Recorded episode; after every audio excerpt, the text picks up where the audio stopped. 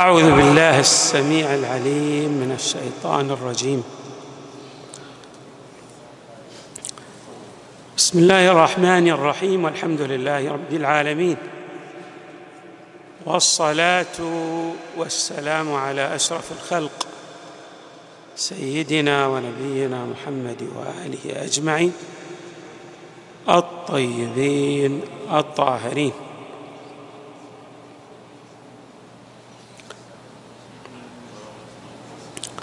قال الله تبارك وتعالى في القرآن الكريم هذا خلق الله. فاروني ماذا خلق الذين من دونه؟ بل الظالمون في ضلال مبين.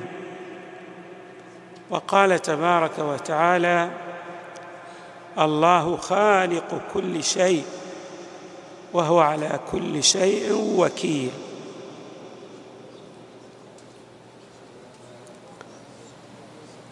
بينا فيما تقدم بعض المعاني المتعلقة بما ورد عن مولانا أمير المؤمنين عليه السلام في إحدى خطبه علة ما صنع صنعه وهو لا علة له.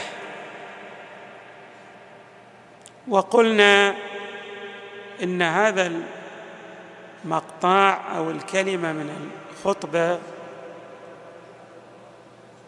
لها أكثر من معنى ولكن يبدو أن المعنى الأقرب إلى هذه الكلمة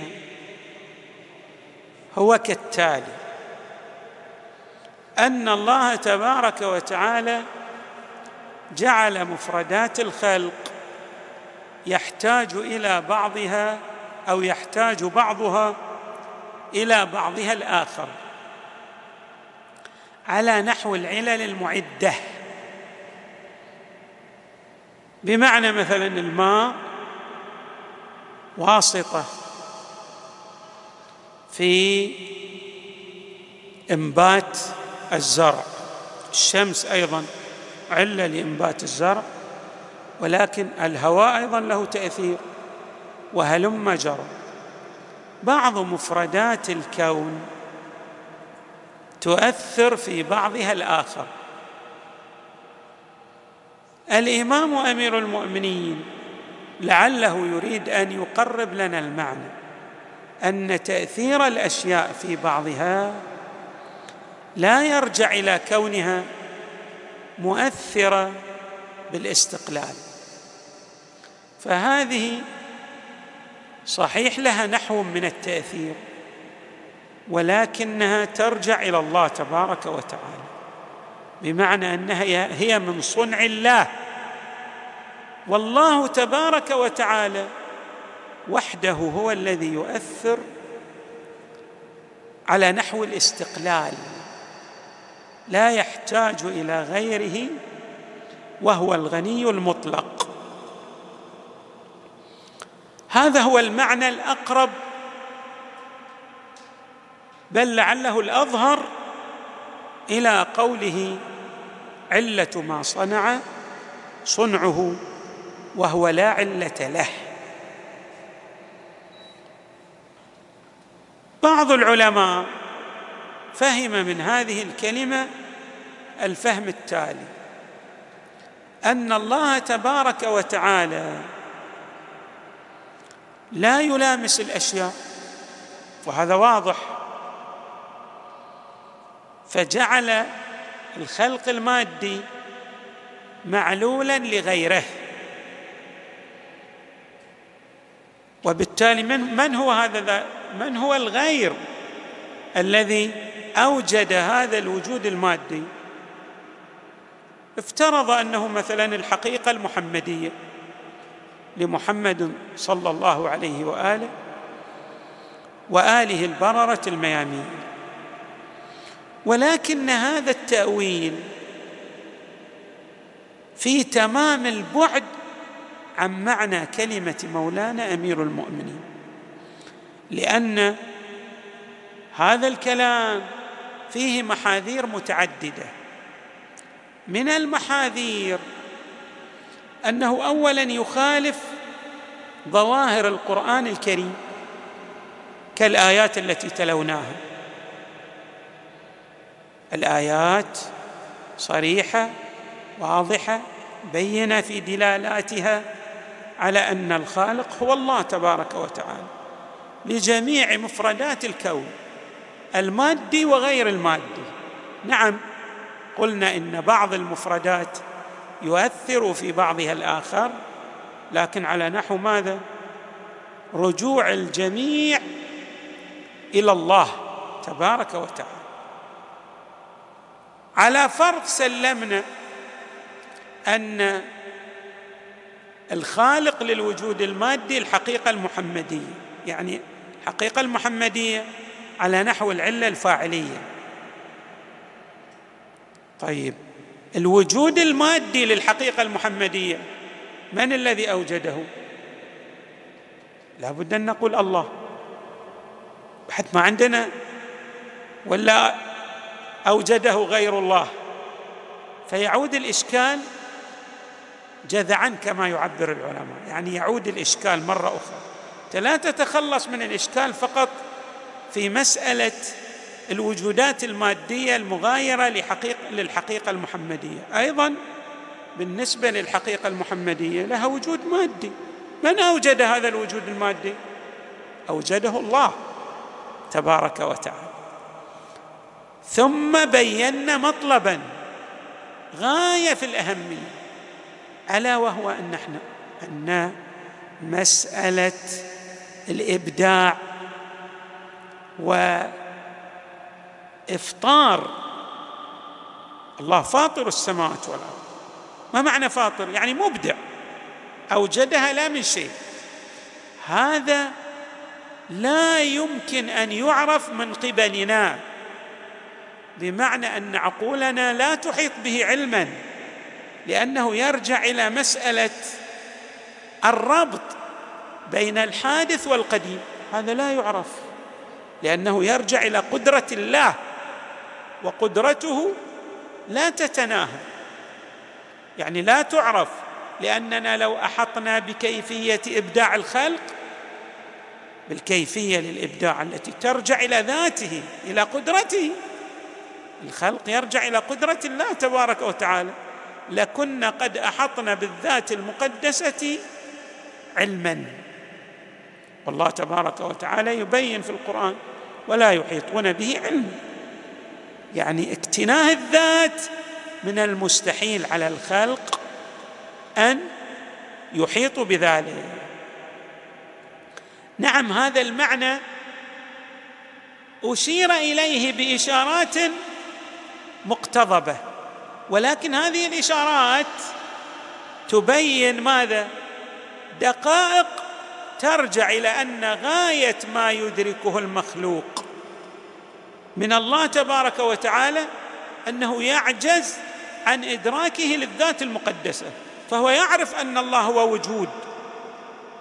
وهذا الوجود وجود واجبي غني لا يحتاج إلى غيره ولكن لا يستطيع أن يدرك كنه هذا الوجود. انظروا مثلا في نفس الخطبة التي ورد فيها علة ما صنع صنعه وهو لا علة له موجود في كلام أمير المؤمنين فهو في الأشياء كائن لا كينونة محصور بها. هو في الأشياء كائن يعني موجود ولكن هذا الوجود للحق تبارك وتعالى في الأشياء لا تحصره الأشياء ولا تحده ولا تحيط به. ثم يقول وهو أيضا عن الأشياء بائن لا بينونة غائب عنها. هو بائن لأن كنه وجود الحق يغاير كنه وجود الأشياء. ولكن هذه البينونة لا بمعنى أنها بينونة عزلة يعني أن الله تبارك وتعالى غاب واعتزل عن الخلق. الأمر في شأن الله تبارك وتعالى أعظم. نحن لا ندرك الحقيقة للواجب تبارك وتعالى. وكلمات إمامنا أمير المؤمنين عليه السلام في هذا الشأن كثيرة. ونحن نريد أن نذكر بعضا من هذه الكلمات التي وردت في هذه الخطبة ولكنها أيضا تدلل على نفس المعاني التي أوضحناها. مثلا قال عليه السلام نعم قال والصفة على نفسها تدل وفي مثلها تحل. إذا وصفنا الله تبارك وتعالى بوصف. هذا الوصف شنو؟ تدلل على أمثال.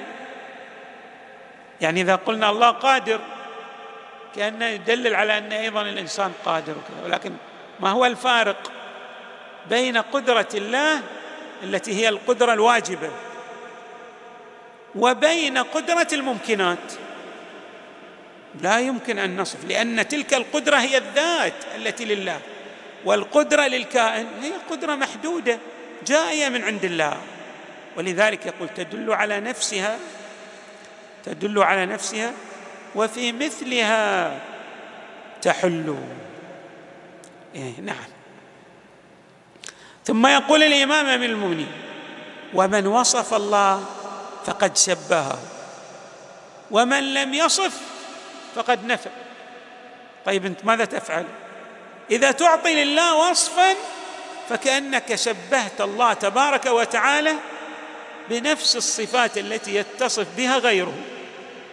وإذا نفيت قلت ما له صفة؟ فشنو؟ فقد نفيت كماله تبارك وتعالى. فماذا تفعل؟ الإمام يقول وكلا الأمرين خطأ. كلا الأمرين خطأ.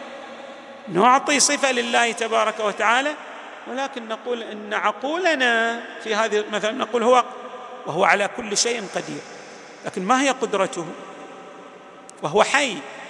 هل نعرف حياته؟ حياته لأنه أعطى الحياة للأحياء فندرك أنه يتصف بالحياة. ولكن حياته تختلف عن حياة الأحياء. حياة الأحياء فيها تكاثر توالد نمو ما أشبه ذلك تكامل.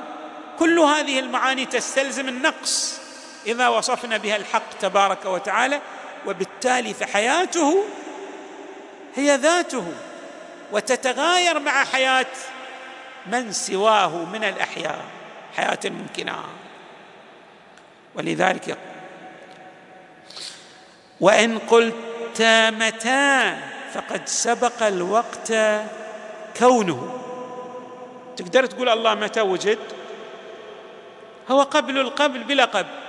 فقد سبق الوقت كونه. وإن قلت قبل فالقبل بعده. لأنه هو الذي أوجد. القبل هو مفهوم ذهني. يعني القبل هو من المفاهيم الإضافية يحتاج إلى بعد. والله هو قبل القبل بلا قبل وبعد البعد بلا بعد. وإن قلت أين فقد تقدم المكان وجوده. أين يعني له مكان يحل فيه؟ وهو أين الأين؟ فلا أين له. وإن قلت كيف؟ فقد احتجب عن الصفة. يعني أنت لا تستطيع أن تصفه لأن هذه الصفات التي تصفه بها تدلل على المحدودية من ناحيتك. ولذلك لا بد أن تردف هذه الصفات كما أشرنا بالتسبيح والتنزيه لله تبارك وتعالى. فقد احتجب عن الصفة. بصفته أو صفته احتجبت. وإن قلت ما هو فقد باين الأشياء كلها. فهو هو حقيقته هو. ولذلك القرآن قال قل هو الله أحد. هو هنا هو يعني يدلل على الضمير الغائب. الذي لا يمكن الإحاطة به بأي وجه من الوجوه وإن قلت هو هو فالهاء والواو كلامه صفة استدلال عليه لا صفة تك لا صفة تكييف له يعني هذا. لو قلت هو هو هذه مو صفة كيفته أنت وإنما فقط ماذا أشرت إلى أنه وجود يتصف بالوجود ألا محدود ليس إلا. وإن قلت له حد فالحد لغيره. إذا الإمام أمير المؤمنين عندما يعطي أو يوضح هذه المعاني ماذا يريد أن يقول لنا؟ يقول إنك لا تقيس غير الله على الله لأن الله ليس كمثله شيء. أيضا يقول عليه السلام رجع معنى الوصف في الوصف وعمي القلب عن الفهم والفهم عن الإدراك والإدراك عن الاستنباط ودوام الملك في الملك وانتهى المخلوق إلى مثله وألجاه الطلب إلى شكله وهجم به الفحص على العجز والبيان على الفقد والجهد على اليأس والبلاغ على القطع فالسبيل مسدود والطلب مردود. كلمات غاية في الوضوح لأن شو يقول؟ رجع معنى الوصف في الوصف. عندما نصفه بأي صفة؟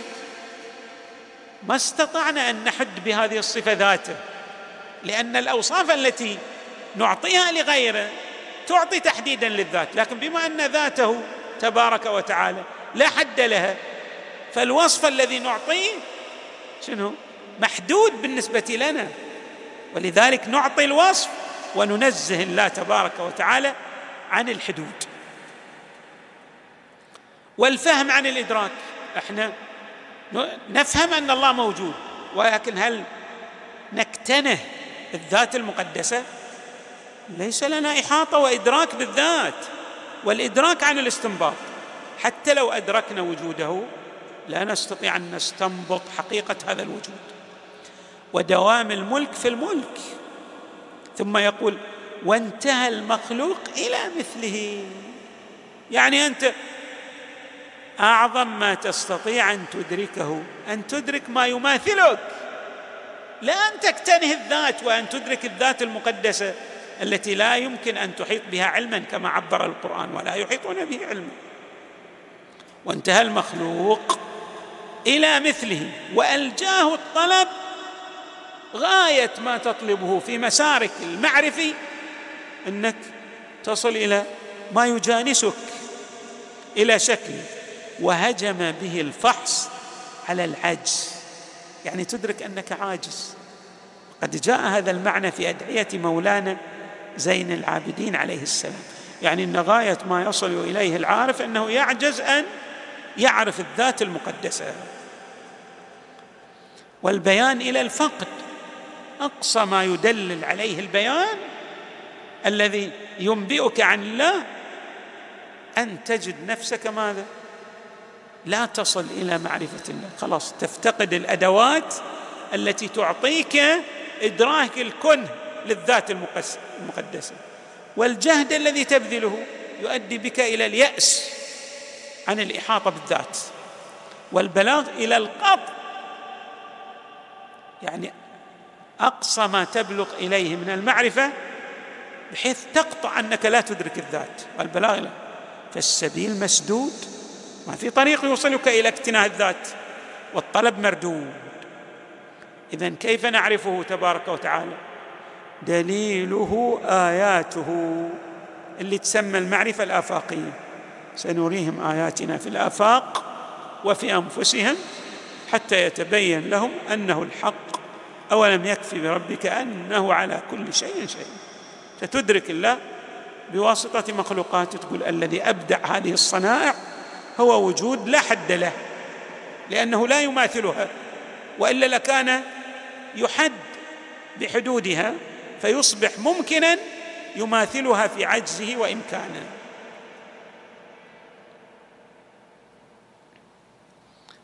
دليله آياته ووجوده إثباته. ووجوده إثباته. أقصى ما تصل إليه في معرفة وجود الحق تبارك وتعالى أن تثبت أنه موجود. والمعرفة التي تدرك بها الله أنه هو الواحد الأحد ومعرفته توحيده. وتوحيده أن تنزهه عن مجانسة الخلق. توحيده تنزيهه عن من خلقه. نائن هو بعيد لكن ليس ببعد المسافات. كلمات الواحد يحتاج أن يشرحها في مجلدات. نائن لا بمسافة قريب لا بمد... لا بمداناة. يعني لا يداني في قربه لأن تلك المداناة في الأمور ماذا؟ الممكنة أو المادية.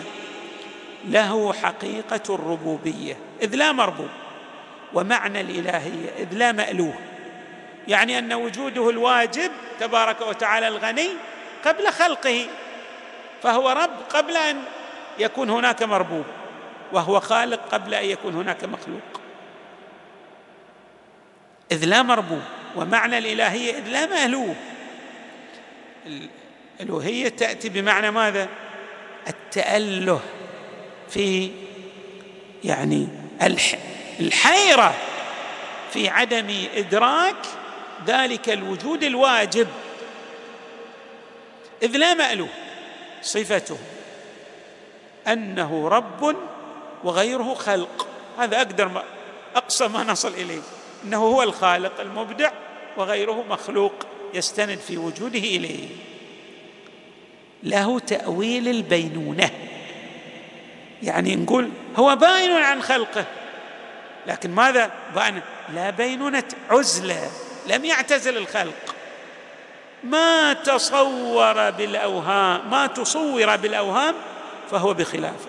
أقصى ما يدركه الفهم فالله تبارك وتعالى بخلاف ما يدركه فهمك اذا هذه كلمات أمير المؤمنين عليه السلام لما نجمعها توضح لنا المعنى الدقيق لقوله عليه السلام علة ما صنع صنعه وهو لا علة له.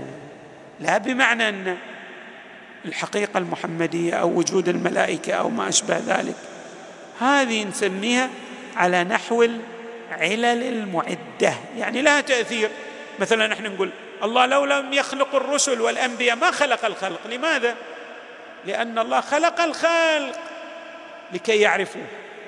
وإذا ما خلق الأنبياء ما عرف الخلق الله تبارك وتعالى والله لا يخلق عبثا. فاذا أساس وجود الأنبياء لما نقول الله ما خلق إلا بالأنبياء. هذا المعنى صحيح. كذلك لما نقول إن الله ما خلق إلا بالأوصياء. المعنى صحيح.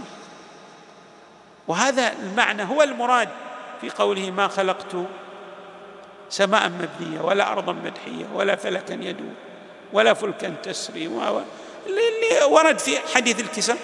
كل هذه المعاني يعني حقيقتها نفس المعاني التي جاءت في الروايات والآيات القرآنية وكذلك أيضا في خطب مولانا أمير المؤمنين عليه السلام وفي كلماته القصار نسأل الله تبارك وتعالى أن يجعلنا مع إمامنا أمير المؤمنين في الدنيا والآخرة.